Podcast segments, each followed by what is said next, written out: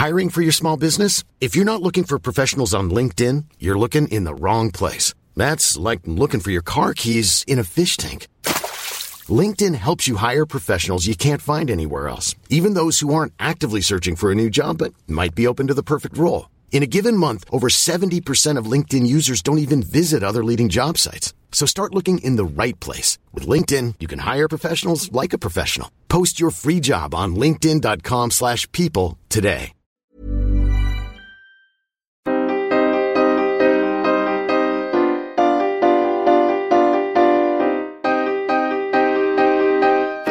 Studio 404, Studio 404 l'émission de société numérique. Nouvelle tendance, nouveaux comportements, mais aussi bonne vieille névrose. C'est la société numérique dans laquelle nous vivons, une société qui méritait son émission. C'est Studio 404. Bienvenue. Studio 404 Présenté par l'âme UA. Première émission de l'année avec Studio 404 et ils sont avec moi. Je vous rappelle que nous avons quatre chroniqueurs pour parler de quatre sujets de société numérique. Ils sont retournés chez leurs parents. Je pense qu'ils ont tous bien mangé. Ils s'en sont un peu remis. Ils sont en pleine forme. Euh, je vous demande d'accueillir en premier Monsieur Fibre Tigre. Comment ça va? Ça va très bien, super année, on va s'éclater. Alors, je pense qu'il a pris une bonne résolution, c'est de ne pas dire bonjour, c'est Fibre Tigre. Ça nous fait tous plaisir. À côté, euh, c'est Sylvain. Comment ça va, Sylvain? Une forme olympique. Une forme olympique. Bah dis donc, c'est euh, c'est beau, c'est beau. Il a bien mangé. Mélissa, comment vas-tu? 2013, année du buzz, je n'ai que ça à dire. Ah non, je crois que c'était 2013, année de la année de la buzz. Année de la buzz. Année de la buzz. Et à côté de toi, Mélissa, bien sûr, Daz, comment vas-tu? Ça va très bien, un calme olympien. Alors, dis donc, il y a une Forme olympique, un calme olympien. C'était pour jouer sur les assonances. On est des poètes en 2013. La poésie n'est pas morte en 2013. La poésie est toujours là. En tout cas, nous allons euh, attaquer euh, quatre sujets qui nous, qui vous concernent tous. Euh, ça tournera autour du stalking, de la science, de Google et de notre condition de téléspectateur devant la télévision. On démarre tout de suite. Sujet numéro 1. Stalking. Tous espions Tous espionnés? Quel joli mot que ce stalking. euh, on va en parler euh, plus en détail. C'est une pratique qui est devenue euh, générale, qui est quasiment devenue une norme, euh, mais Mélissa va nous en parler, mais c'est quelque chose qui était un peu, à la base, un peu, un peu malsain, un peu creepy, comme disent les Anglais. Alors Mélissa, toi, qui est sur Internet? Toi qui es suivi par plein de gens. Donc toi qui es peut-être suivi par des gens en secret, euh, qu'est-ce qui se passe autour de cette activité du stalking qui est vraiment l'espionnage, le fait qu'on espionne et le fait aussi aujourd'hui qu'on est tous espionnés? Je vais commencer par un exemple. En fait, avant de venir enregistrer l'émission, j'ai passé euh, à peu près 10 minutes à remonter euh, la timeline Instagram d'une nana. Cette euh, fille, je ne la connais absolument pas. Euh, je ne vais pas citer son pseudo, mais euh, c'est une amie de Sylvain, ici présent. Et. Sylvain avait donc vendredi soir liké une photo de cette jeune fille euh, avec qui il était en soirée. Et donc j'ai passé à peu près 10 minutes avant de venir à regarder cette timeline pour comprendre quoi En gros que euh, elle se prenait en photo à moitié à poil, que elle avait un chat, J'ai pas d'amis comme ça. qu'elle avait un chat, qu'elle habite à peu près un studio et qu'elle vit à Paris. Mais alors, qu'est-ce- Voilà. qu'est-ce qui te motive à suivre cette personne que tu ne connais pas Sylvain mais que Sylvain aimerait bien connaître, je pense. Et je pense que ça, ça- en fait, c'est du pur voyeurisme. À, à l'origine, en fait, le mot euh, stalking se réfère à l'approche furtive qu'ont les chasseurs pour tuer le gibier. Traduit donc ensuite par traque furtive. Et donc aujourd'hui, en fait, le stalking est devenu une pratique qu'on a euh, tous les jours sur Internet. Et donc c'est ainsi que des sites de techos comme euh, Lifehacker, que vous connaissez tous ici, euh, vous donnent des tips pour bien stocker, donc des moteurs de recherche qui vous permettent de retrouver toutes les données sur une personne que vous ne connaissez pas forcément. Et en 2008, on trouvait même déjà des articles dans le magazine pour adolescentes 17 aux États-Unis sur euh, Dating 101 Online Stalking. Donc en fait, draguer pour les nuls et stocker sur Internet. Donc le, le stalking, on, on parle, on parle vraiment d'une activité qui est quasiment cool. Bah en fait, on est passé dans un mode de stalking soft parce qu'en fait c'est c'est quand même du harcèlement euh, criminel. Aux États-Unis c'est c'est condamné, mais en France il n'y a pas de condamnation. Euh, et en fait, ce stalking soft consiste à disons aller voir ce que les gens euh, font sur Internet et c'est en fait très facilité par les réseaux sociaux parce qu'ils ont compris que c'était un truc complètement addictif et donc depuis quoi quelques mois, il y a un ticker sur Facebook où vous pouvez voir en temps réel, mais vraiment à la seconde près, qui like quoi, qui est tagué sur quelle photo.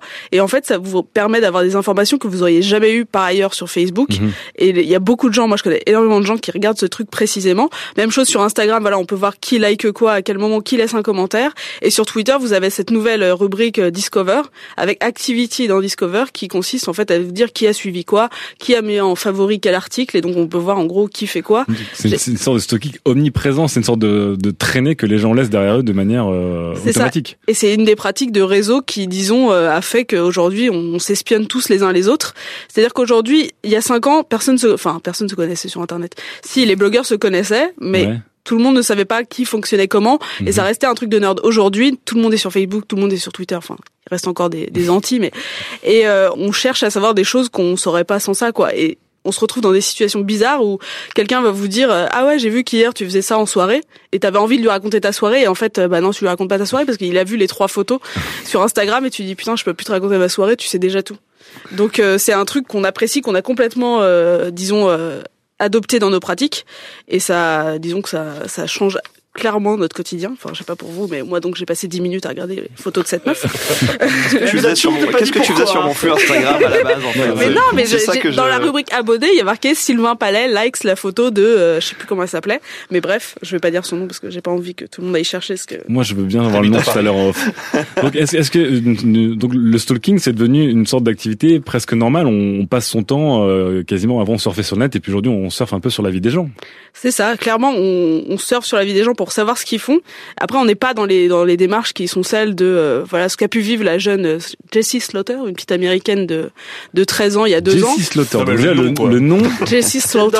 Par le gong, Hein, non ça veut dire boucherie quand même. C'est ça, qui avait un pseudo euh, du genre Kiki Girl 13 euh, sur internet et qui en fait euh, faisait des vidéos pour attirer l'attention. Et, en fait, les mecs attention de qu'elle attire et finalement. Voilà, elle a attiré l'attention des mecs de 4chan et donc là c'est plus du tout euh, le truc soft de Instagram. J'ai vu euh, les photos d'une copine de, de Sylvain. C'était plutôt euh, ils ont trouvé son adresse, son numéro de Son téléphone. adresse euh, physique, on parle. Là, hein. voilà, ils lui ont envoyé des lettres, ils l'ont menacé et donc ça a donné lieu à une vidéo euh, très Et connue sur internet où en fait le père poste une vidéo avec sa fille sur internet et où il dit consequences will never be the same et je vais appeler la cyberpolice. donc euh, voilà, il y a plusieurs disons euh, plusieurs on peut faire une typologie du stalking sur internet mais clairement disons les les réseaux ont compris que c'était addictif et ont mis en place des fonctionnalités qui nous permettent de faire ça le plus souvent possible. Et d'ailleurs, tu en parlais il y a quelques- il y a quelques instants, je voulais faire rebondir euh, Sylvain là-dessus. Sylvain, dans sa chronique du mois dernier, nous parlait de sérendipidipidipidipidipité. Oui, les cyberflâneries. Est-ce que d'une certaine manière, euh, lorsqu'on voit euh, que, que Mélissa euh, se balade sur le profil d'une amie à toi, par limite par pure curiosité et parce qu'elle se perd, est-ce que le stalking c'est pas aussi une manière de se balader, de se laisser porter de d'existence en existence? C'est c'est- c'est magnifique ce que tu dis. C'est très beau. Et c'est- tout à fait vrai. Les réseaux sociaux euh, nous ont permis de, de créer des liens entre les personnes finalement. De la même façon, Google a créé des liens entre les sites, des backlinks. Euh, Facebook, Instagram, Twitter créent des liens entre les personnes. Et oui, on peut rebondir de personne en personne, d'existence en existence, comme tu dis. Et c'est, c'est, euh, moi C'est je pas de la flânerie. bah, C'est une sorte de flânerie c'est une finalement. sorte C'est de du voyeurisme. une- Ça peut devenir Pas un vortex. hein. Tu peux Bon, trouver ouais. trois heures Quand, plus tard et quand, quand genre- Fibre Tigre flâne sur les bombes chauves-souris, c'est de la flânerie parce qu'il tombe dessus par hasard. Non mais Tu flânes pas sur les photos à moitié à poil d'une nana. Ah, moi, qui- si, une fille met des photos à moitié à poil euh, sur Internet, c'est qu'elle veut que ces photos soient vues. Mhm. Donc c'est pas du voyeurisme. Il y avait 80 likes. C'est-à-dire qu'il y a de l'exi... Alors ça, c'est une autre question, c'est que effectivement, est-ce que les- le voyeurisme, qui est le stalking, le voyeurisme généralisé, vient aussi d'un exhibitionnisme généralisé. Ça veut dire qu'aujourd'hui, tu parlais, mais ça, à juste Pente titre, glissante. de, de stalking soft. tu parlais de stalking Pente soft. très glissante. Mais c'est aussi parce qu'aujourd'hui, c'est facile d'espionner parce que les gens laissent quand même beaucoup plus de traces et beaucoup plus d'eux-mêmes. Daz, pourquoi tu me parles de pente glissante? Qu'est-ce qu'il y a? Bah, Parce que à ce moment-là, on excuse tout. Et puis si j'ai violé cette fille, c'est parce qu'elle avait mis une mini-jupe. Donc c'est c'est exagéré. Mais euh, C'est un petit peu exagéré. Daz, Daz, tout de suite, euh, loin dans l'hyperbole. hein. Loin dans les faux. Le point Godwin n'est pas loin. Will never be the same, mais très loin, les consequences. Hein. non, mais en fait, comme le, comme le comme le stalking, il est inévitable. Pourquoi, Euh, pour- alors pourquoi Fibre, le stalking est inévitable? Il est in- iné- inévitable parce que il est utilisé à tous les niveaux hiérarchiques sociologiques, c'est-à-dire votre patron, euh, votre DRH, euh, votre copain, euh, votre fils dans la cour de récré, il a les mêmes. D'ailleurs, ils ont tous les mêmes moyens à peu près. euh, on peut hacker les boîtes mail, mais bon, voilà. Et donc, comme il est, il est généralisé, euh, vous y échappez pas. Et il y a des gens qui ont cette cette capacité à transformer leur faiblesse en force, c'est-à-dire, ok, tu vas me regarder, eh ben, tu vas me regarder et je vais avoir des likes, c'est-à-dire, je vais être, je vais être ta star demain. Voilà. Et donc c'est la- l'ami de, de Sylvain en, en l'occurrence qui avait 80 likes. C'est pas mal. Beaucoup de gens aimeraient avoir ces likes-là. Il serait bien. c'est un joli score. Donc, donc tu as stocké, tu as stocké aussi l'ami de Sylvain. Ah non, non, non, dit ça m'intéresse pas trop. 80. Par contre, par contre, j'aimerais apporter une nuance parce que euh, ça m'est arrivé d'arriver dans des boîtes mail de, de personnes. Euh, Comment ça Ah, super Ah non, mais- par hasard. Ah, J'ai ouvert une Porsche, j'étais sur le mail de quelqu'un avec full access. non, mais je vais vous donner un, un, un exemple très simple de pour hacker des, des, des boîtes mail qui se Alors là, alors là, on attaque quand même un autre niveau du stalking parce que là, Mélissa parlait en fait de soft stalking, qui était un concept très intéressant, c'est que on est en train de faire une On synthèse des faut, données quoi. qui sont à disposition. Et tu, il y Bah, avait aussi le, le tigre, on en parlait tout à l'heure. Je, je vous donne un truc Mais- assez marrant, c'est Voilà. que les gens qui les gens qui utilisent Emule ou euh, des, des logiciels peer- peer-to-peer parfois mettent tout leur disque dur en partage et notamment ils mettent leur mail, euh, enfin leur Leur client mail. ouais, leur client mail en partage, donc vous pouvez les télécharger. Voilà, vous pouvez vous amuser à mettre des extensions de client mail. Vous téléchargez leur mail, vous avez les, les mails des gens. Et quand vous regardez les mails des gens, eh ben c'est très chiant parce qu'ils ont exactement les mêmes mails que vous. Et salut, euh, viens, on va se prendre un burger demain, bla, etc. Et du coup. Enfin, autant garder vos propres mails. Et du coup, c'est pas très intéressant. Voilà. Autant pas Voilà, et c'est pour ça stalker, que quoi. ça vous rend, mais absolument plus. Vous perdez toute votre paranoïa parce que vous, si vous dites ah François Hollande il regarde mes mails et tout c'est terrible, mais en fait quand vous regardez les mails des autres vous dites oh là là euh, vraiment il doit se faire chier François Hollande parce que j'ai pas grand chose d'intéressant à dire quoi. Donc finalement, finalement, le stalking, c'est quelque chose qui était intéressant, mais qui nous montre, euh, qui nous montre une réalité très banale. On, on re- revient à la banalité. C'est quand même très utile dans certaines conditions. Euh, euh, si euh, je sais pas, j'ai un rendez-vous avec une fille, euh, je vais aller un Au petit hasard. peu, je, au hasard, je vais aller stalker un petit peu son profil Facebook, je vais regarder ce qu'elle aime, et peut-être que je laisserai glisser dans la conversation un moment. Euh, tu sais, moi j'adore euh, les chats persans. Euh, toi aussi, mais c'est génial, mais c'est une sacrée coïncidence c'est quand même. possible C'est super. référence. Ouais, mais Pour juste- draguer, c'est génial. Justement, quand, on aime quelqu'un. Euh, quand vous aimez vraiment une personne, j'aime beaucoup Monsieur Lame. J'aurais pas envie de voir euh, les poils de ses fesses, par exemple, parce que il est très beau quand il est Il va pas les donc- montrer, quoi. Et donc en fait, euh, euh, c'est intéressant que les gens gardent leur part de mystère. Et moi, en fait, Bah oui, les ma, ma, fesses, ma, ma version des choses, c'est quand j'aime quelqu'un, je ne le stalk pas. Mais quand je les aime pas, Oh. ouais, je les stalk bien. ouais. C'est une bonne politique. Ah, pas mal. Et, et tu t'y tiens réellement? Parce que imagine, tu te mets à aimer quelqu'un que t'aimais pas forcément Franchement, au départ. Mais avoue, tu nous as donné tous stockés avant de nous connaître. Non, pas vraiment, mais en tout cas, le, comment dire, le, comme vous avez pas des vies extraordinaires, ça valait pas le coup. Bon, on La finira sur une note positive. Et Qui aime bien, stalk bien. F A Q. Première FAQ avec une question euh, que tout le monde se posait secrètement et que tout le monde se pose commence à se poser ouvertement. On me dit, euh, j'ai l'impression que enfin, comme tout le monde s'y attendait, Apple a perdu le mojo, a perdu son aura sacrée. J'ai l'impression que les produits sont plus embêtants, qu'il y a moins de surprises, euh, que les présentations sont moins spectaculaires et que euh, les concurrents les rattrapent. Alors, à votre avis, est-ce que Apple c'est déjà la fin ou pas? Daz, j'attends la fin parce que Daz l'a déjà ricané. On va commencer au hasard par Sylvain. Qui est pro Android Euh, Moi, je suis pro Android, mais euh, mais j'ai- j'aime bien, j'aime bien euh, les mecs d'Apple. C'est quand même des, des mecs gentils. Euh, non, je j'ai pas vraiment d'avis. Je c'est c'est vrai qu'on sent qu'il y a une tendance un petit peu à la à la mollesse. va À la mollesse. Donc, tu penses quand même qu'Apple a un peu perdu le mojo. un petit peu. ouais. Fibre. Oui, je pense qu'ils ont perdu leur mojo parce qu'ils ont perdu Steve Jobs, ok, et que Apple c'était Steve Jobs dans la tête de beaucoup de personnes plus que le iPhone. Et euh, dès que, hum, on va dire, euh, la- l'action Apple a été un peu fébrile à la perte de Steve Jobs, ils ont embauché un peu des, de l'arrière-garde, pour pas dire des ringards du design comme euh, Stark. Et euh, donc c'est vraiment genre le message c'était nous sommes aux abois, nous n'avons plus de, de product design euh, de, de lead quoi, que faire? Donc à mon avis ils sont un petit peu perdus encore. Oh là là, il y a Das qui fronce les sourcils. Je te préviens, Das, c'est une fac, tu auras droit qu'à une réponse. Ouais, Mais ouais. d'abord, Mélissa. Est-ce que tu penses qu'Apple, qui est une marque que tu aimes bien parce que tu utilises le- ces, ces produits, est aussi cool, Je suis tout Apple. et aussi cool et en avance sur la concurrence qu'avant? Bah, je suis tout Apple, mais j'ai mis, j'ai mis à jour mon système d'exploitation euh, Mac. Je suis passé sous Lion avec un Mac 2008 et Ouais. mon truc rame grave. Non, mais t'es pas obligé de changer d'OS. Parce que euh, Mac 10 6, il marche très très bien. Mac 10 Oh là là, on rentre pas, dans- on, attention, Bref. on Pas rentre pas dans le débat. On est dans une Ok. FAQ. Donc, donc Mélissa a un peu déçu. Donc on a trois déçus et Daz, qu'est-ce que t'en penses? Moi, j'en pense Daz, que... qui est assez spécialiste parce que tu as longtemps été rédacteur et tu Oui, toujours du oui. journal du Mac. Euh, ben, en fait, je pense que pas mal de gens ont juste euh, perdu le voile qu'ils avaient sur les yeux à la mort de Steve Jobs. Parce que euh, pour moi, Apple n'a jamais été euh, euh, une boîte ultra magique et Steve Jobs, c'était pas Gandalf. Euh, faut arrêter un peu avec ça. Et moi, ça me fait plaisir que justement les gens arrêtent de prendre Apple pour euh, pour un peu le sauveur de l'humanité et la replace à son à son statut d'entreprise qui fait des produits quoi. Voilà, c'est tout. Donc on est tous d'accord, Apple euh, n'est plus sur un piédestal, mais c'est peut-être pas plus mal. Sujet numéro 2. Pourquoi la science est devenue cool? Pouvait-on placer le mot science et le mot cool dans la même phrase? Eh bien oui. Eh bien oui, parce que ces derniers temps, euh, la science a l'air d'avoir le vent en poupe, et le vent en poupe pas auprès de ses euh, de ses pratiquants, mais auprès quasiment du grand public, euh, que ce soit à travers des séries de télé, que ce soit à travers des blogs, des BD, et même le, le succès d'entreprises et de projets scientifiques auprès du grand public et auprès des médias.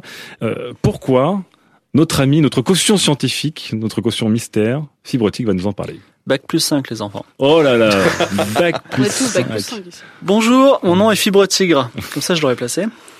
Laissez-moi vous poser une simple question. Peut-on propulser un homme dans les airs avec suffisamment de bouteilles de Coca Light et de Mentos Non, mais avec Réponse- des à la fin. Donc la science, est-ce qu'elle est à la mode? Oui, elle est, elle est à la mode en ce moment. Il y a 20 ans, on n'en parlait pas du tout euh, avec le même glamour et le même hype, on va dire. Et euh, encore moins il y a 30 ans, alors que ça bougeait beaucoup plus en France il y a 30 ans au niveau de la science. Donc, à titre d'exemple moderne cool, donc il y a le blog de Marion Montaigne, Tu mourras moins bête, Tu mais tu mourras- quand même. voilà, et également euh, un succès, on va dire, euh, d'édition. Euh, également toujours en tête de gondole Fnac, on a euh, Théorème vivant, qui est un livre de Cédric Villani, qui a médaillé Fields, donc euh, le prix Nobel des maths en quelque sorte, qui est également un, un jeune homme qui parle bien, qui présente bien, que les télés aiment bien recevoir. Et également euh, le CNES, donc l'agence spatiale française, qui euh, appalgue les gens du Festiblog et leur dit venez, on va en parler sur Internet auprès des jeunes. Donc ça devient cool. Alors, pourquoi on parle de la science ces, dix dernières années? Donc déjà, il y a un terreau qui s'est fait en France. Durant cinq années, le show télévisé le plus vu dans le monde, sauf dans deux pays, la Corée du Nord et l'Iran comme d'habitude, c'est les experts. les experts, c'est euh, CSI, CSI. CSI, voilà, les experts m'ont pas, enfin surtout Las Vegas, donc euh, démarche scientifique. Donc c'est la police scientifique. La on police scientifique, on, euh, on a des éprouvettes, on a la magie. Avant c'était Star Trek euh, Warp 8, là maintenant Ouais. c'est les éprouvettes et des termes scientifiques euh, très sérieux. On a également euh, des projets titanesques. Le, le, le, le LHC, le fameux accélérateur de particules franco-suisse, qui a coûté 9 milliards de dollars. On a la NASA qui a des millions, des dizaines de millions de dollars par an. Et ces gros projets qui donc sollicitent énormément de fonds publics, il faut les faire tolérer par le, le peuple qui a faim et qui est dans la misère. voilà. Et donc, on essaie de les rendre cool. Et donc, comment les rendre cool? Euh, le rap, ils ont fait leur petit LHC. On a parlé de micro trou noir. On a parlé, on a fait toute une mystique autour du LHC. Il y a eu toute l'opération autour de Curiosity Rover, le robot sur Mars, qui a été un énorme succès. C'est un Voilà. peu, c'est un peu Wally en vrai, le, le petit robot. Voilà, exactement. On a parlé aussi de la particule de Dieu. Euh, j'ai Le un boson physicien. Euh, Voilà, le boson de Higgs, c'est un physicien. euh, on Personne va ne dire. comprenait, mais tout le monde en parlait. Voilà, on en parlera un jour peut-être. Voilà. Euh, également, euh, il y a eu, je sais pas si vous vous souvenez, euh, un technicien de la NASA qui s'était fait une petite euh, coupe, euh, une mohawk. Ouais. Voilà, donc Une euh, crête. tellement cool. Euh, voilà. Non, puis même les tweet pics de la NASA aussi sont vachement. Et qui a ouvert un Tumblr parce que Mélissa, tu adores les Tumblr. et euh, enfin, euh, dernier euh, point cool. euh, donc vous savez que la mode c'est le geek et le geek chic. Ok. Ah. Je refuse, je refuse cette expression, franchement. Et euh, les, beaucoup de gens aiment vendre euh, des Lego geeks ou je sais pas quoi, et par extension, on parle un petit peu de la science parce qu'il y a pas mal de petits gadgets scientifiques qui sont cool. Voilà. Ensuite, deuxième point fort, on dit souvent Internet a la réponse, Google a la réponse, mais en fait, c'est surtout Wikipédia qui a la réponse quand vous posez une question. Qu'est-ce que Wikipédia de scientifique alors? Eh ben en fait, euh, Wikipédia, elle, est- est rédigée de façon neutre, elle est rédigée de façon sourcée, elle est rédigée de façon construite, elle est revérifiée par derrière. Finalement, c'est une encyclopédie assez rigoureuse sur son exécution, donc elle, est- elle est dans, établie sur la méthode scientifique. Donc en fait, c'est une sorte de culture scientifique à laquelle on accède sans le savoir. Non seulement c'est une, culture de, fond, discipline scientifique. mais ouais, mais également ce sont des mécanismes scientifiques qui sont mis à l'œuvre. Enfin, on a l'émergence d'une science populaire de, de divertissement Une sorte de pop science. Exactement, qu'on a avec Mythbuster, c'est-à-dire euh, est-ce qu'on peut, euh, je sais pas, allumer une, une allumette en tirant dessus avec un, un, un pistolet Un Donc- Mythbuster qui a aussi un équivalent en France, En France, plus ou moins, qui qui s'appelle. euh, On n'est pas que des On cobayes. n'est pas des cobayes. Alors, voilà, transité par euh, l'anglais Brainiacs. Et donc en fait, c'est pas de la vraie science. Et ce qui est intéressant, c'est qu'en France, euh, ça prend pas vraiment forme. C'est-à-dire qu'en France, euh, il y a un mimétisme anglo-saxon en disant oh la science c'est cool, on aime la NASA, on aime Mythbuster, mais on n'a pas nos Mythbusters à nous.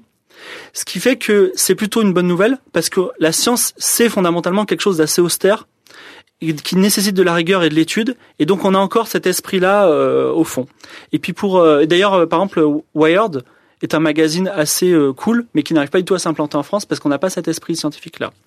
Et pour terminer, non, il n'est pas possible de de faire voler quelqu'un euh, avec des bouteilles de mentos. ça va. Oh, la déception. Notons que euh, ça il y a beaucoup de vidéos qui, ont- qui montrent les tentatives de jetpack euh, au Mentos et elles sont toutes américaines et certaines sont sponsorisées. Preuve que c'est une pop culture intéressée. Donc la science quand même rentre dans la pop culture. Alors en fait, ce qui, ce qui est intéressant du coup, c'est que la science est devenue cool, mais que d'une certaine manière, elle s'est un peu trahie ou elle s'est un peu travestie pour devenir cool. Ben forcément, euh, demain, si on fait un, je sais pas, un- un- une roue de la fortune où il faut démontrer des théorèmes mathématiques, vous allez perdre de l'audimat parce que ben c'est, ça reste austère malheureusement. C'est, je compare souvent la science à une sorte de mine de charbon. Vous êtes dans le noir toute votre vie à la recherche d'un diamant et un jour, quelqu'un arrive à trouver un diamant. Souvent, c'est pas vous et entre temps, vous êtes tombé amoureux des charbons d'ailleurs. La, la rigueur qui que nécessite euh, l'exploration de la science ne peut pas se retrouver aujourd'hui dans un show de divertissement. Alors Sylvain, toi qui bosses chez l'annonceur, Fibre nous dit que la, la science dans sa forme la plus pure ne reste un truc qui est très embêtant et pas forcément ludique. Et est-ce que toi tu vois que c'est quand même quelque chose qui commence à, à peser dans, dans ce qui doit être cool, dans, dans, dans, les champs qui sont euh, sexy, on va dire? Ouais, ouais. franchement, on, on l'observe au quotidien sur Internet. Et euh, quand tu dis que c'est euh, la NASA ou ces organismes qui essayent de rendre la science cool pour justifier le fait qu'on dépense des milliards, etc., je suis pas d'accord. Moi, je pense que euh, si la NASA fait ça, c'est parce que la demande vient des gens.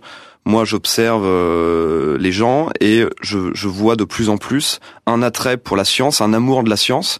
Euh, sur Twitter, il y a énormément de gens que je considère comme sapiophiles, c'est-à-dire, Sapiophile. c'est-à-dire qui sont attirés par l'intelligence. Donc à ne pas confondre avec les sapologistes. Non, ça c'est des gens qui sont attirés Par par, le les belles sapes. Et les sapiophiles, donc des gens attirés par l'intelligence. Exactement. d'intelligence C'est-à-dire que euh, quelqu'un d'intelligent est séduisant. Ouais. Voilà, quelqu'un euh, qui a beaucoup de culture, euh, qui a une rigueur scientifique, euh, qui peut apprendre des choses aux gens, est séduisant pour certaines personnes. Et ces personnes qui sont sapiophiles, euh, on a l'impression qu'il y en a énormément parce qu'en fait, on, côtoie sur les réseaux sociaux une population qui est très parisienne, assez branchée, euh, assez aisée. Euh, parce que bon, on va pas, Assez nerd aussi. on, va pas se leurrer, Ouais. assez nerd puisqu'on est sur euh, sur internet, etc. Donc effectivement, moi je trouve qu'il y a une tendance à euh, l'amour de la science, mais qui vient pas forcément des organismes, qui vient d'une volonté des gens eux-mêmes. Non, mais ça, ça reste une illusion. Je veux dire, les, les gens n'ont même pas de, enfin, n'arrivent pas à faire à résoudre une équation du second degré. C'est c'est niveau terminal. Je veux dire, Fibre, est- Fibre est, est énervé. Mais, mais Mélissa, toi, qu'est-ce que t'en penses de, de ce côté? Est-ce que t'étais quelqu'un qui, par exemple, n'aimait pas la science, peut-être, et qui trouve ça, de coup, aujourd'hui, plus cool, plus acceptable, plus pop culture Mais en fait, je pense que ça vient de la vulgarisation euh, des sujets science aussi dans les médias, parce que euh, j'ai trouvé un article du Guardian qui disait euh, How Science Became Cool, donc comment la science Ah bah, est devenue cool, dedans. qui expliquait en fait que les sujets euh, scientifiques dans les médias ont vraiment commencé à être diffusés à partir des années 40. Avant, c'était juste des sujets pour dire un tel a gagné tel prix, un tel a gagné tel prix, donc les gens savaient pas ce qui se passait dans les labos. Et à partir de 1940, en fait, ils ont commencé à publier des sortes d'enquêtes. euh, slash article magazine sur ce qui se passait dans les labos, quelles découvertes, tout ce tout ce qu'on explique maintenant ouais. par les études. Enfin, c'est fou, il y a des études pour tout et des articles pour les études pour tout. Et les médias ont aussi compris que la vulgarisation intéressait les gens. Les revues scientifiques, il y en a de plus en plus. Les journalistes scientifiques, il y en a de plus en plus. Euh, Il y a Slate qui a le blog Bat Astronomy, par exemple, à propos de l'astrologie, qui marche super bien. Ce qui fait qu'en fait, euh, ça a aussi donné un accès à la science et les gens sont plus dit euh, je peux pas lire de- des trucs sur la science parce que ce serait impossible. Et internet a rendu ça hyper facile justement en donnant euh, plein de plein de ressources. Alors, on, on parle d'internet, etc. Mais on- il y a aussi, je pense, le, le matériel, la technologie. Daz, est-ce que tu penses pas que notre génération, on en parlait tout à l'heure, geek ou geek chic ou geek social, qui est quand même vachement Waouh. plus intéressé par la technologie qu'avant, qui est plus, qui est plus, on va dire, euh, en rapport quotidien avec la technologie, les nouvelles technologies, ça ne l'a pas aussi ouvert, euh, peut-être les yeux et les goûts autour de, tout ce qui est scientifique. Oui et non, mais en fait, pour moi, c'est surtout la cible qui a qui a changé. Enfin, la cible. Je dirais que l'audience finalement, et euh, comme l'a dit Sylvain, c'est des gens qui sont un peu plus instruits. C'est-à-dire qu'en fait, les gens sur les réseaux sociaux, sur Internet, ceux qui créent le contenu, ceux qui qui font bouger les choses entre guillemets sur Internet, généralement, sont des gens ultra connectés. Quand on est connecté, c'est qu'on est intéressé. Quand on s'intéresse, on se cultive. Quand on est cultivé, c'est que voilà, on s'intéresse à plein de plein de sujets, plein de domaines. Et effectivement, on se retrouve avec des gens qui suivent les annonces de produits high tech sur Internet, les les streament en direct et puis qui regardent, euh, qui, qui sont contents d'apprendre que Qualcomm a sorti un nouveau processeur euh, 12 cœurs. Bon, bah c'est super. Ouais. Mais pour moi, c'est juste que tous ces gens-là sont à la base déjà. Enfin, c'est un terreau à nerds en fait. J'aime pas, j'aime pas utiliser et galvauder le mot geek, etc. Mais force est de constater que sur Internet, on trouve plus souvent des geeks ou des ou des apprentis geeks Ou des que des mécaniciens, quoi. Donc aujourd'hui, dans notre, dans notre société, en fait, pour devenir cool, c'est faut plus apprendre la guitare, faut juste apprendre plutôt ces, ces équations à deux inconnus. Ah, si vous arrivez à à faire un produit en croix, déjà, vous serez mieux que certains ministres. Allez, on fait croix sur le sujet. F, A, FAQ numéro 2, au parfum, au vieux parfum de, de vieux pots et de meilleure soupe. Euh, Quelqu'un me dit, j'ai un faible pour un vieux soft. J'utilise Dreamweaver qui est un soft très sale pour faire des sites internet, mais j'utilise depuis la fin des années 90 et je n'ai même pas changé de version tellement je suis bien, que je le maîtrise bien. Est-ce que vous aussi, vous avez un vieux soft ou un vieil outil auquel vous vous accrochez comme un doudou? Fibre, Fibre, tu me regardes. T'en Eh bien oui, euh, j'utilise Dreamweaver 2.0. Oh là là, de encore. 1998. Pourquoi? Parce que moi le, le HTML je le code à même Notepad, on va dire, mais pour dégrossir les tableaux, les trucs comme ça, enfin on va m'incendier parce que j'utilise des tableaux, mais pour dégrossir, bah, bah, Dreamweaver est hyper léger, contrairement à une grosse machine qui met 30 secondes à se lancer, c'est parfait. D'accord. Donc Fibre, le- les métiers à l'ancienne, ça c'est un spécial Jean-Pierre Pernaud. Voilà. Je code encore au bloc-notes. Sylvain, Euh, déjà, Fibre, sache que je ne te juge pas. Mes Dreamweaver. Ceci, ceci étant dit, moi, j'ai toujours un faible pour WinRAR, dont je n'ai jamais euh, Payé la licence. payé la licence. Et donc, je, je maintenant, j'arrive à, à savoir à l'avance où la petite fenêtre va s'afficher. Oui, pour cliquer sur automatique. sur fermer Ah, automatiquement. Ça, ça c'est une vraie preuve de, de, de couple qui dure et d'habitude. Mélissa, est-ce que t'as un vieux soft Mais dis pas Tumblr, ça compte pas comme un soft. Non, je suis une bonne vieille euh, utilisatrice de texte edit. Je n'arrive Ouais. pas à écrire des articles sous Word. J'ai vraiment beaucoup de mal. C'est vrai. Donc euh, souvent, je fais une ma vraie version sur texte edit et puis je la fous sur Word et juste pour les photos. Ah, avec du bon vieux texte brut. euh, Voilà, en courrier. Daz, toi, est-ce que tu as un vieux soft que tu utilises toujours ou t'es là? Non. J'utilise Windows. et ça me coûte tous Oh, les le jours. troll. Non, mais alors attends. 95, Alors, c'est un est-ce que, est-ce que tu utilises un vieux Windows et là c'est justifié ou est-ce que prends tu la dernière. J'ai pris, j'ai pris la 8, c'est un vieux troll, mais dans la 8, de toute façon, on a tout l'héritage des anciennes versions, donc à la limite. On arrête sur Windows.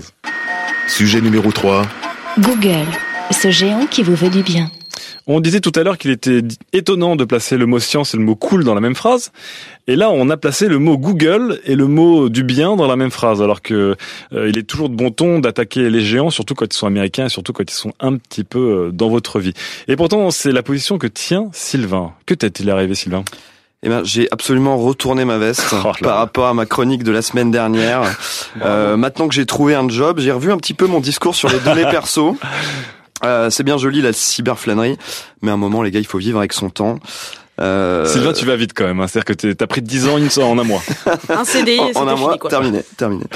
Euh, donc toutes ces données qu'on crée, qu'on donne, euh, qui sont parfois enregistrées à notre insu, elles sont pas là pour rien, elles sont pas là euh, pour faire joli, elles sont là pour vous rendre service. Ouvrez les yeux. Donc, non, non, mais je te vois venir, Daz, avec ton discours anti-pub classique, euh, qui est actuel en plus avec Free en ce moment.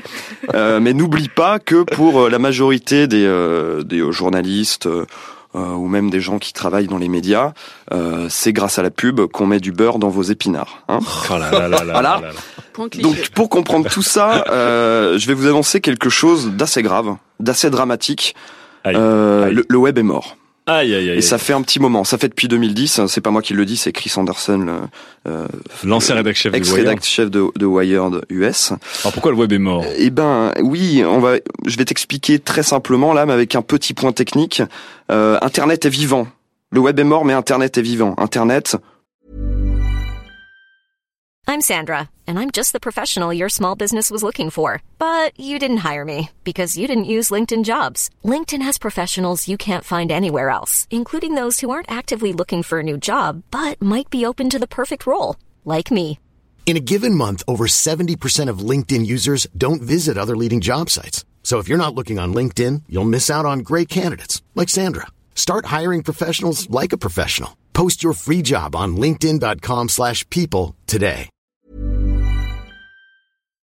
C'est mettre des ordinateurs entre eux, Mhm. les connecter. Le web, c'est un protocole qui permet de naviguer sur Internet, Sur le ouais. sur le www. Donc on en parlait la semaine dernière avec euh, la cyberflânerie, on accède maintenant aux infos via les smartphones, à travers des applications qui sont spécifiques, Euh, et même si euh, finalement les transferts de données sont protocolairement les mêmes, euh, c'est différent parce que c'est plus du web et ça pose un problème à Google. Alors pour cette chronique, il faut que vous vous rentriez dans la tête, si vous le voulez bien, que Google est l'entreprise la plus gentille du monde. Oh D'accord. S'il vous plaît. Google a été envoyé sur notre planète par une race supérieure pour nous aider à survivre dans ces temps obscu- Google obscurs. paye ses impôts en France. Non, justement. c'est faux. Euh, le modèle est très simple. Je vous explique. Google, c'est un petit robot euh, qui peut lire le code des pages internet, donc il peut lire le HTML et il met ça dans sa base de données. C'est très pratique parce que ça permet d'organiser le web, de le chercher et ça a aussi ses petits plus parce qu'on peut faire de la publicité contextuelle. Mais ça, c'est un détail. C'est le petit détail utile de Sylvain. C'est tellement pratique que c'est devenu indispensable. Google, c'est la porte d'entrée du web. Ma mère, encore elle, des fois, elle m'appelle en panique pour me dire Google est cassé. En fait, c'est juste que le Wi-Fi ne marche plus à la maison. Elle n'arrive plus à accéder sur Internet. Pour elle, Google est cassé. Euh, pour aller sur Facebook, d'ailleurs, un utilisateur moyen va taper Google dans la barre d'URL, puis Facebook dans Google, et enfin cliquer sur le premier résultat. C'est pratique quand même. hein. c'est une inception d'URL là. C'est- très pratique. Seulement, voilà, le web est mort et ça veut dire que le petit robot de Google n'a plus rien à manger.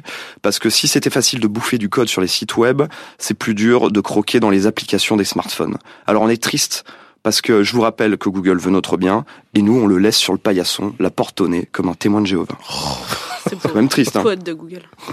Et c'est là qu'intervient quelque chose de très beau, quelque chose de très intelligent, et là Daz ne va pas me contredire, quelque chose de très séduisant. C'est un petit peu le gendre idéal, c'est l'utilisateur d'Android. Encore un nom de robot d'ailleurs. Hein. Et oui, grâce à Android, Google sait où je suis, où je vais, avec qui je suis, et tout ce que je fais dans la journée. Du coup, il peut m'aider à euh, me faire la place dans cette jungle qu'est la vie. Euh, grâce à tout, grâce à, pas vu comme ça, mais grâce c'est- à tous ces services qui m'aident au jour le jour. Mais vous, dans votre égoïsme, et oui, vous les utilisateurs moyens, vous refusez à cette entité suprême l'accès à vos données. Pourquoi? Mais pourquoi? Vous êtes réticent car cela vous dépasse. Mais je vais vous donner un exemple très pratique. Plutôt que vous donner bêtement un itinéraire Paris-Lyon, comme pourrait le faire un via Michelin, Google, lui, va vous proposer bien plus si vous justement nourrissez ce petit robot. Il va vous donner des choses fantastiques comme euh, un relais routier euh, qui est sur le trajet vers midi. Il va vous dire vous pouvez vous arrêter pour manger ici parce que vos amis routiers sur Google Plus lui ont donné une bonne note. Parce que donc ça veut dire qu'il y a des gens sur Google Plus. Absolument. C'est Des routiers. absolument. Sylvain, Des notamment. routiers. Ceux qui sont encore sur la CB. Google Plus a remplacé C'est la CB. croire, hein, Abs- Absolument. Donc nourrissez ce petit robot et bientôt il sera assez gros pour changer votre vie parce que de la même façon Google a maillé le web, ils vont mailler l'espace physique, ils vont apporter la fibre optique, des voitures qui se construisent tout seuls, des lunettes euh, qui voient à votre place, c'est génial. Et vous serez tous super sexy euh, comme Sergey Brin et comme Loïc Lemer avec vos lunettes. Alors pour finir, je le dis et ça vous rappellera la chronique de la semaine dernière, la- du mois Loguez-vous dernier. le plus- du mois dernier. Loguez-vous le plus souvent possible. Filez vos infos personnelles dès que vous le pouvez. Gardez tous vos cookies pour que le petit robot mignon ne meure pas de faim et surtout arrêtez de flipper et faites confiance à Google parce qu'ils sont gentils. Merci Sylvain. Donc disclaimer, Sylvain a trouvé un boulot, mais ce n'est pas chez Google. pas hein. chez Google. On dirait Voilà, il n'est pas employé. On dirait. Non, Donc mais j'ai toujours été très amoureux de Google. Google est son client. voilà. Donc Sylvain, euh, euh, évangélisation de Google et plus généralement euh, acceptation du fait qu'il y a des big brothers aujourd'hui et qu'il faut vivre avec. Sylvain. Ça fait écho. Toi qui euh, vis toujours sous un pseudo secret, dans une dans un lieu secret. Oui, en plus je navigue tout le temps en session privée. Donc euh, vraiment, euh, par contre, Ah mais je crois que c'était juste pour les trucs porno, ça, les trucs secrets. non, non, tout, tout, tout comme ça, j'ai pas pensé à switcher. Et euh, Donc, Sylvain- donc toi, t'es pas sympa avec le robot de Google. moi j'aime, je trouve que Google, déjà je trouve que Chris Anderson est un enfoiré de dire que c'est le web est terminé, c'est vraiment des propos délirants. Et en fait, il faut bien voir une chose, c'est que Google, c'est une entreprise qui a connu beaucoup plus d'échecs que de victoires. Google, il a réussi à faire un bon moteur de recherche et à faire une bonne agence de pub. Sorti de ça, on a, euh, on a- allez, on a Google Maps aussi. Ouais, on a, bon, c'est facile, ils ont, ils ont des, des, des téraoctets de serveurs, donc forcément, ils ont fait un bon client mail. Mais sorti de ça, je veux dire, ils ont aligné les échecs. Google Wave, C'était rappelez-vous. génial. Google Answer, rappelez-vous. Technologiquement, Les mecs, Google Wave, attendez, Google Wave, c'était Les génial. fibres, Rob, Google allez construire en un jour. Attendez, attendez, attendez, attendez. Le ils ont Google, tenté, les après, génies, les génies de. Google, ils copient Yahoo Question, ils font la même chose, c'est-à-dire zéro créativité, et en plus ils arrivent à se planter, ok? Mais alors, alors du coup, tu es contre le fait de donner tes données à un Big Brother en général ou Non, tu es contre le fait de donner Google. tes données à une entreprise qui fail? S'ils arrivent à les prendre, je veux bien. Non mais le, thème c'est les Google est-il gentil? Et, Google, en Toi, la fait, question c'est Google est mauvais. pour, pour moi, Google, il a défiguré l'Internet. Je veux dire quelque chose que les, les jeunes gens ne connaissent pas, c'est qu'Internet, à la base, c'était un, un service qui s'appelait Usenet, où les gens échangeaient des choses. Google se l'est accaparé, a appelé ça Google Groups, Et après, une fois qu'il l'a bien pris sous son emprise, il l'a mis de côté et aujourd'hui c'est oublié. Or, si un jour vous vous plongez dans Usenet, où vous avez des choses merveilleuses, vous avez le premier mail qui parle du sida avant que le sida existe, où les gens se posent des questions, qu'est-ce que c'est que le sida? Mais c'est, c'est, franchement, c'est l'histoire de l'internet qui est là-dedans. Eh bien, ça n'existe plus. Google l'a éliminé. Daz, est-ce que toi, euh, tu es aussi radical que Fibrotique ou est-ce que tu, tu accepterais de donner tes données à Google pour qu'il en fasse des choses plus ou moins pratiques On en- C'est vrai qu'on en parlait un peu Moi, le mois dernier. Il y a vraie- des gens qui ont accepté finalement question. de donner leurs informations et disent bon, oui, il y a des Big Brother, bah ok, Mais la vraie question que moi je me pose, c'est ce plan cul à Charenton, est-ce qu'il existe vraiment Genre baiser des filles près de chez vous. Voilà, des cougars open qui habitent à Charenton. Euh, moi, j'ai j'ai rien contre cette utilisation de nos données personnelles tant qu'elle va dans le bon sens. C'est-à-dire tant qu'on se fait pas assommer euh, de, de pubs en tout genre et, et de, de propositions de liens qui, qui pourraient Pourtant, le business model de Google, c'est quand même ça. Oui, mais en fait, du- je, pense qu'il faut raison garder. C'est-à-dire que moi, j'ai absolument rien. Je le dis là par- parce qu'on a on a évoqué Free tout à l'heure. J'ai rien contre la pub, par exemple, sur Internet, tant qu'elle est à visage humain. C'est-à-dire que quand moi j'ai une vidéo qui se lance en autoplay et en pop-over machin là, qui m'empêche de voir la page, qui s'obscurcit tant que j'ai pas cliqué sur le lien machin, ça pour moi c'est effectivement l'abus de publicité et, et- et je suis contre ça. Et au-delà de la publicité, est-ce que ça te dérange qu'une société euh, Mais c'est la pub, hein, tout tourne autour de la pub, parce que en- Oui. en, dehors de te proposer euh, des trucs qui ressemblent à ce que tu as cherché par ailleurs euh, sur ta, à ta session euh, suivante, je veux dire, qui me propose des bots parce que j'ai cherché des chaussures l'avant-veille, moi ça me dérange pas. Donc tu, tu vis quand même avec. Mais je vis, bah, je vis avec déjà parce que j'ai pas le choix. Je suis pas, je suis Ouais. pas Indiana Jones, je suis pas Fibre Tigre, hein, donc euh, je, vais pas, je vais pas me couper de la vie parce que j'aime pas les gens que je croise. Euh, par contre, je vais pas aller au, au, au niveau de, de Sylvain, à savoir d'uti- d'utiliser Android parce que j'ai beaucoup trop de respect pour l'ergonomie de manière générale. Hein, mais euh, la- le, le- le fait qu'on utilise mes données de navigation, euh, moi, si j'estime que c'est vraiment ultra touchy, bah, je me mets en privé, effectivement. Mélissa, toi, qu'est-ce que tu qu'est-ce que tu penses de ce géant qui te veut du bien, pour certains trop de bien et pour Sylvain juste assez du bien? C'est- Il y a tellement de limites maintenant. Enfin, disons que les conditions de vie privée sont, ont été quand même régularisées par rapport à il y a quelques années où c'est tout était un peu flou. Donc quand moi un groupe me file autant de services, enfin je veux dire euh, Gmail, Google Reader, Google Drive, Google Maps, euh, qui me servent tous les jours et qui me qui utilisent quelques-unes de mes données dans des limites disons Bah, Tu vois, il y a des trucs qui ont marché quand même. Je pense que pour moi c'est réglo parce que ça me fait gagner énormément de temps. Enfin, je, Donc- grâce à Google, je, je vis tous les jours et je pense que je me rappelle en tout cas en belle- c'est une belle 2000, phrase. en Ça, je suis en train de 2008 pleurer. quand Gmail est tombé pendant 4 heures, je Ah, pense que la Terre s'est arrêtée de le tourner. cauchemar. Vraiment. Ah. C'est genre, rappelez-vous ce que faisait ce jour-là en 2008. C'est un peu Et le 9-11 du Tout le monde quoi. était là genre mais qu'est-ce que je fais? Comment je fais? Et Donc, voilà. donc pour toi, c'est en fait euh, le fait de donner tes données à un géant, c'est aussi une sorte de monnaie d'échange. C'est ta manière à toi de, de, de payer, quoi. c'est ça. Mais Payer c'est gratuit, c'est que c'est toi le produit. C'est ce Oh le la- cette la grande phrase, classique. cette phrase. elle, est, elle est dans toutes les écoles de commerce depuis 1871, donc bon voilà, c'est. euh, Non, mais c'est un échange de Donc juste, juste pour terminer, parce qu'on on a, on a euh, fini le- sur le temps imparti, est-ce que vous acceptez, à partir de dans vos existences aujourd'hui, la présence de Big Brother qui font une sorte de monnaie d'échange entre vos données et les services qu'ils vous offrent Oui, Oui, dit Fibre. Même s'il a- il avait pas l'air au début, il dit. Mm. Sylvain. Sylvain, évidemment, lui, il saute dans Il un champ de pâquerettes au ralenti avec un collet de marguerite. Si, si comme, si comme Google, ils mettent le- l'expérience utilisateur avant tout, alors Ouais. je dis oui. C'est- un oui là. C'est un, oui de mariage quand même. hein. Là, il, il avait le bouquet. Là, il... Mélissa. C'est c'est un grand oui. Je suis très contente que Google Maps soit revenu sur mon iPhone. Et toi, Das, du coup, Ouais. Big Brother ouais. à la cool, mais ouais. Oh, c'est vrai qu'on s'est tous un peu embourgeoisés là. On est Ah, pour le. c'est- pour ça que je vous aime. Parce qu'on est bourgeois. F, A, Q. Alors c'est c'est une question euh, que je dirais qui pourrait être dans le spécial euh, endroit de tendance du Nouvel Ops. Euh, on parle de lieu branché. On dit Firefox c'est moins in qu'avant. Euh, J'ai l'impression que c'est un navigateur qui est moins. Avant c'était un peu la coqueluche des navigateurs et c'est un peu ringard. Donc euh, pour les Parisiens c'est un peu le, le Barrio Latino des, des navigateurs. on me dit Firefox est-il moins in? Sous-entendu, genre Chrome c'est peut-être plus cool, Internet Explorer ça revient à la mode. Euh, en une phrase, Fibre, qu'est-ce que tu penses de Firefox? C'est pas plus cool, c'est juste qu'il est plus à jour. Il est, il est trop lourd, trop boursouflé, il est pas efficace pour surfer. Utilisez Chrome. Donc pour Fibre, Firefox c'est un, un gros pandarou, mais un gros pandarou obèse. Toi Sylvain, qui est fan de Chrome, je, suppose. Suis, je suis de l'avis de fibre. C'est une, c'est un- une chambre à air avec beaucoup trop de rustine. Donc le, le, le projet est bon. Euh, to- Toi Mélissa, c'est pareil? Vous êtes, vous êtes pas pour le- l'idéologie qu'il y a derrière Je pense qu'on était tous sur Firefox il y a deux ans et qu'on est tous passés sur Chrome. Non. Après, sur Firefox, il y a énormément de add-ons et plugins bien utiles qu'on n'a pas forcément sur Chrome. Mais je suis sur Chrome, clairement. Non. Toi, non, c'est-à-dire non. Non. je n'étais pas sur Firefox il y a deux ans. Moi, j'utilise. T'étais sur euh, Safari. J'utilise Safari. Oh, les fans Qui- fort. partage le moteur faux. WebKit avec euh, Google Chrome. Donc ouais, de mais toute qui, façon, qui est un peu le Google cœur. Plus des navigateurs. C'est C'est le même cœur. Bah, moi, Safari, je l'aime beaucoup. D'accord. Donc Horrible. J'ai j'utilisais Camino avant, ça parle à personne, mais et ça par contre je crois que c'était le moteur Gecko de Firefox, donc comme quoi. bon, Firefox n'est pas in, mais euh, on, Il est on pas out. on retient son héritage et c'est le plus important. Sujet numéro 4. La télévision est morte, mais le téléspectateur est vivant.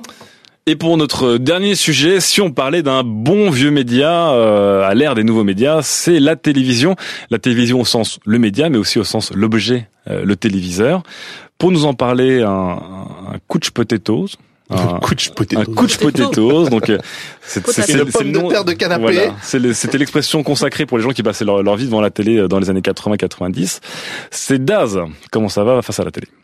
Eh bien ça va très bien face à la télé, il suffit de voir le, le, le CES de cette année, donc le CES hein, c'est le salon de l'électronique grand public. C'est la grande messe annuelle. hein. Voilà, qui se passe à Las Vegas euh, tous les ans depuis euh, l'an 40 à peu près. Et donc, quelles sont les tendances, un peu comme Alors, la Fashion voilà. Week? En fait, euh, donc qui dit électronique grand public dit forcément euh, télévision à un moment ou à un autre. Donc au CES, on a eu les écrans plats qui sont arrivés il y a quelques temps.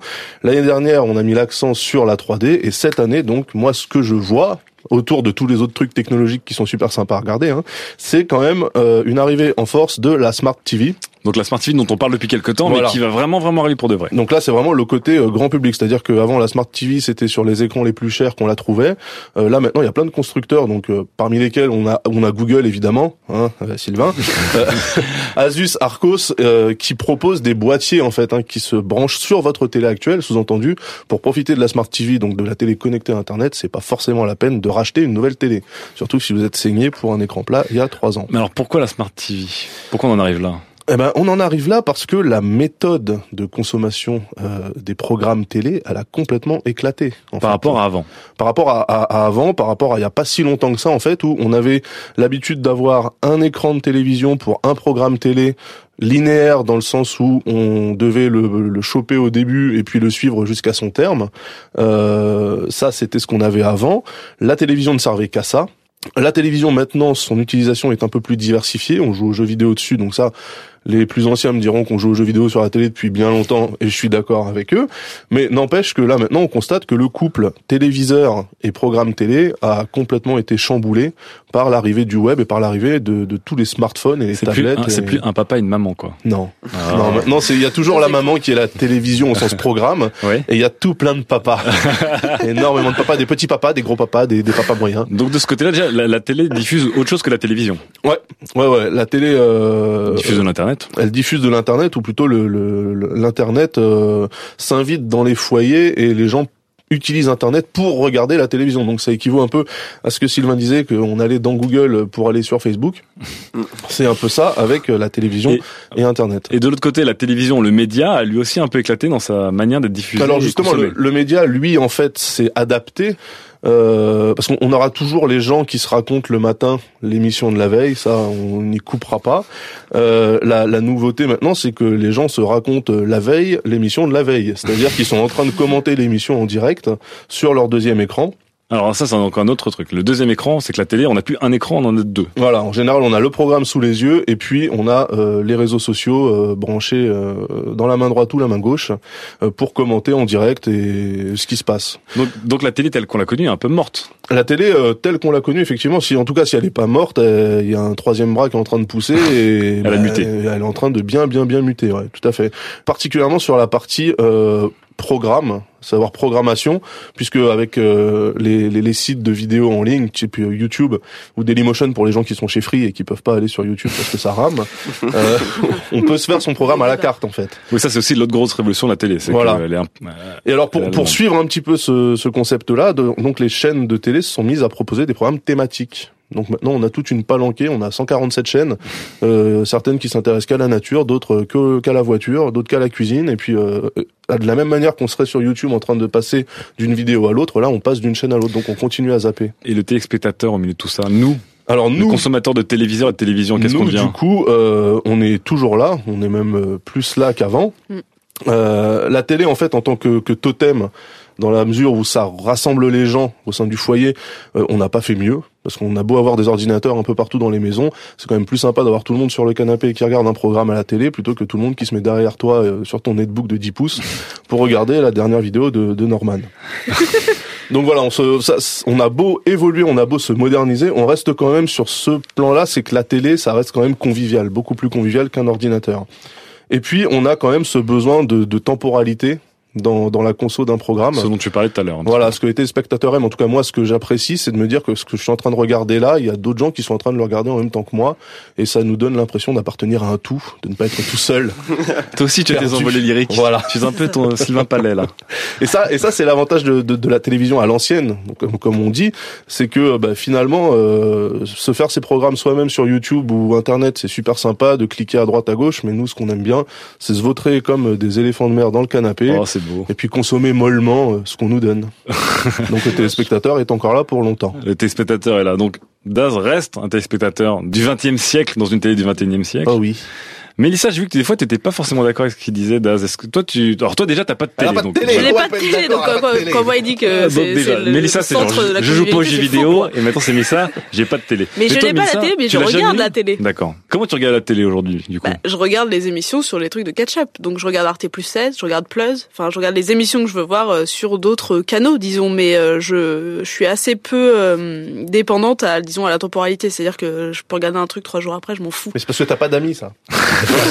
De amis. des amis, je les vois et du coup après je rentre et je regarde les trucs que les autres Tu, regardaient tu pendant live je- tweet jamais, alors, toi? Ah si, il m'arrive de live tweeter, oui. Bah, elle l'avait fait deux jours après, en fait.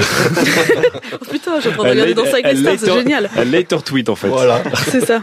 Non, mais la social TV euh, existe certes, mais pour les gens qui sont effectivement sur le, devant leur écran au, au bon moment. Moi, je regarde les émissions, disons, euh, sur Internet. Quand il y a de plus en plus de live. Enfin, France 2, ils mettent plus en plus genre mots croisés ou ou euh, des paroles exactes en direct. Et moi, je les tweet en regardant ça sur mon écran et ça me ça m'empêche pas de regarder ça et de regarder que ça. Donc toi, tu vis des moments de télé, mais t'es plus dans le dans le flux non-stop qu'on avait pendant 4-5 heures. Regarder ce qui passait à la télé. Tu restes quand même quelqu'un d'actif qui choisit ses programmes, qui sont en direct ou en différé. Oui. Bah, je j'ai choisi d'être comme ça et de pas avoir de télé, de pas me planter devant ma Et au télé. final, mais c'est exactement pareil. Hein, Mais je, je, je regarde la télé sur un écran et je suis capable de regarder que ça et de pas. Euh, Voilà, c'est juste au disons, lieu euh, d'avoir un écran de 45 pouces, t'en as un de 10 pouces. Quoi. Voilà, je n'ai pas encore C'est les moyens choix, d'avoir et je le 45 respecte. pouces en HD. Sylvain, toi, est-ce que tu es comme Mélissa, quelqu'un qui a une sorte de, de- de discipline et d'hygiène et euh, par rapport à sa relation à la télé, c'est-à-dire qu'elle va choisir son programme et le regarder, ou est-ce que tu aimes bien cette consommation l'ancienne que des fois un petit peu d'as, qui était aussi le plaisir de se vautrer devant un écran et de voir ce qui passe et de se laisser aller un petit peu? Mais écoute, moi j'aime beaucoup ce côté, euh, la temporalité, de tous regarder le truc en- ensemble, euh, avoir l'impression de faire partie de toute la communauté de Michel Drucker, etc. Vivre ensemble. mais euh, mais j'ai plus le temps de le faire. J'ai plus le temps de le faire. Euh, j'ai plus le temps de, de consommer les choses passivement en fait. D'accord. Il faut que je sois dans l'action, donc il faut que je sois devant un ordinateur. Et si j'ai envie de regarder euh, une émission, bah, je vais la regarder sur le net, je vais la regarder sur YouTube par exemple. Fibre, toi. Alors, moi, je- tous ces avis. Non, je suis Comment tu consommes la télé? Est-ce que tu la consommes déjà? Bon, je la consomme, elle est dans mon dos et pendant que je suis devant l'ordinateur, c'est un bruit de fond, Ah mais bon, bah donc ça c'est une jolie métaphore. Donc toi t'es quand même devant l'ordinateur avec la télé dans le dos. ouais. Mais par contre, j'ai quelque chose à dire sur euh, la télévision parce qu'on n'a pas de dire la télévision à l'ancienne. As une minute pour le dire. Ok, pas plus. Pour moi, le futur de YouTube, c'est la télévision, c'est TF1. C'est-à-dire qu'en fait, quand on a des contenus sur Internet, que ce soit des images, des sons ou des vidéos, tôt ou tard, il y a un éditeur, entre guillemets, qui les euh, sectorise comme Flickr pour les photos. Et après, on cherche des gens qui sélectionnent les meilleures photos parce que nous, on veut voir que le meilleur. Or, ces personnes existent pour les vidéos du monde entier. Et ces personnes, c'est les directeurs des programmes de télévision. Et en fait, le futur de YouTube, ce sera une chaîne de télé comme TF1. Alors, il y aura peut-être des programmes mieux, mais aujourd'hui, ça existe vraiment. Aujourd'hui, en fait, la télévision à l'ancienne, c'est la télévision du futur. C'est ça qui est beau. D'ailleurs, pour finir là-dessus, c'est que YouTube lance ses propres chaînes de télé. Donc on a une sorte de fusion et de mariage de, de tous les genres en même temps. Moi, ça, ça me promet des dimanches après-midi super sympas. Pourtant, c'est dimanche après. Bon, Téléconnecté. vous pouvez garder votre télé allumée et reprendre une activité normale, comme disait un certain PPD. F, A, Q. La dernière fois qui est intéressante parce qu'elle nous sert quasiment de teasing pour l'émission du mois prochain. Donc Sylvain, pas la semaine prochaine, le mois prochain, Sylvain. Attention. C'est la temporalité. Ça parle de sexe. Ça parle de sexe. On me posait la question, on me dit, depuis que j'ai accès à du porno de manière illimitée et facile, ça m'excite moins d'aller voir du porno. Est-ce que vous partagez cette euh, observation d'un d'un érotomane peut-être euh, repenti? Euh, personne ne me regarde, tout le monde baisse les yeux. Alors au hasard, on va faire tourner la roue. Euh, Mélissa, qui est sur Tumblr, qui est quand même un réseau très très cul. Très Donc- très érotique, pas. Ouais, Oh, si, euh, oui, si- alors, Si, est-ce que- qu'à ton avis, est-ce que tu partages le sentiment de cette personne qui fait que le, le porno, depuis qu'il est devenu très accessible, euh, finalement est moins excitant? C'est un Non, c'est faux. Non, je, je suis pas moins, je suis pas moins excitée par le porno sur Internet. Cela dit, il y a moins, disons, l'infraction de quand Ouais. tu regardais le porno sur M6, euh, enfin le, Le film soir. érotique le dimanche soir, ou euh, Oui, Sur Canal le premier samedi du mois. C'est pas, c'est pas, c'est pas porno. c'est ça. Donc, d'accord. donc tu peux comprendre le fait qu'il y ait le côté moins C'est trop facile, c'est trop facile. Trop facile. On est d'accord. Sylvain. Je ne consomme pas de porno. Mensonge, calomnie. Sylvain vient de dire ça, de se ronger trois ongles. Il est là. On peut appeler le, le CNRS. Daz, est-ce que des fois tu fais, euh, qu'est-ce qui se passe? Est-ce que tu vas avoir du porno en mode coach potato? Absolument pas. Non, Absolument mais- oh, pas. les mecs, Mais ils assument pas, hein. Mais bien sûr que non. Non, mais par contre, je suis euh, complètement d'accord avec l'auditeur érotomane secret, c'est-à-dire qu'effectivement, il y en a tellement que finalement, euh, tu sais même plus quoi regarder, donc t'en as rien à foutre, quoi. Ok. Fibre. Tout nu avec excès, il faut qu'il diminue un petit peu les doses et ça ira mieux. Oh, C'était une très très bonne ordonnance. Matin, midi, mais pas soir. Studio 404, l'émission de société numérique. Nous nous sommes espionnés, nous nous sommes rencontrés sur une équation. Nous avons partagé ensemble sous l'œil bienveillant de Google et nous avons regardé la télé ensemble, l'un sur l'autre, dans un gros canapé. C'était un plaisir de partager tous ces moments avec vous et surtout un grand plaisir de le partager avec mes quatre chroniqueurs que je remercie encore, euh, Daz, Mélissa, Sylvain et Fibre qui nous regardent déjà plus parce qu'il est en train de checker Instagram. On se retrouve nous le mois prochain pour la cinquième émission de Studio 404. À très vite. Cool fact a crocodile can't stick out its tongue. Also, you can get health insurance for a month or just under a year in some states. United Healthcare short term insurance plans, underwritten by Golden Rule Insurance Company, offer flexible, budget friendly coverage for you. Learn more at uh1.com.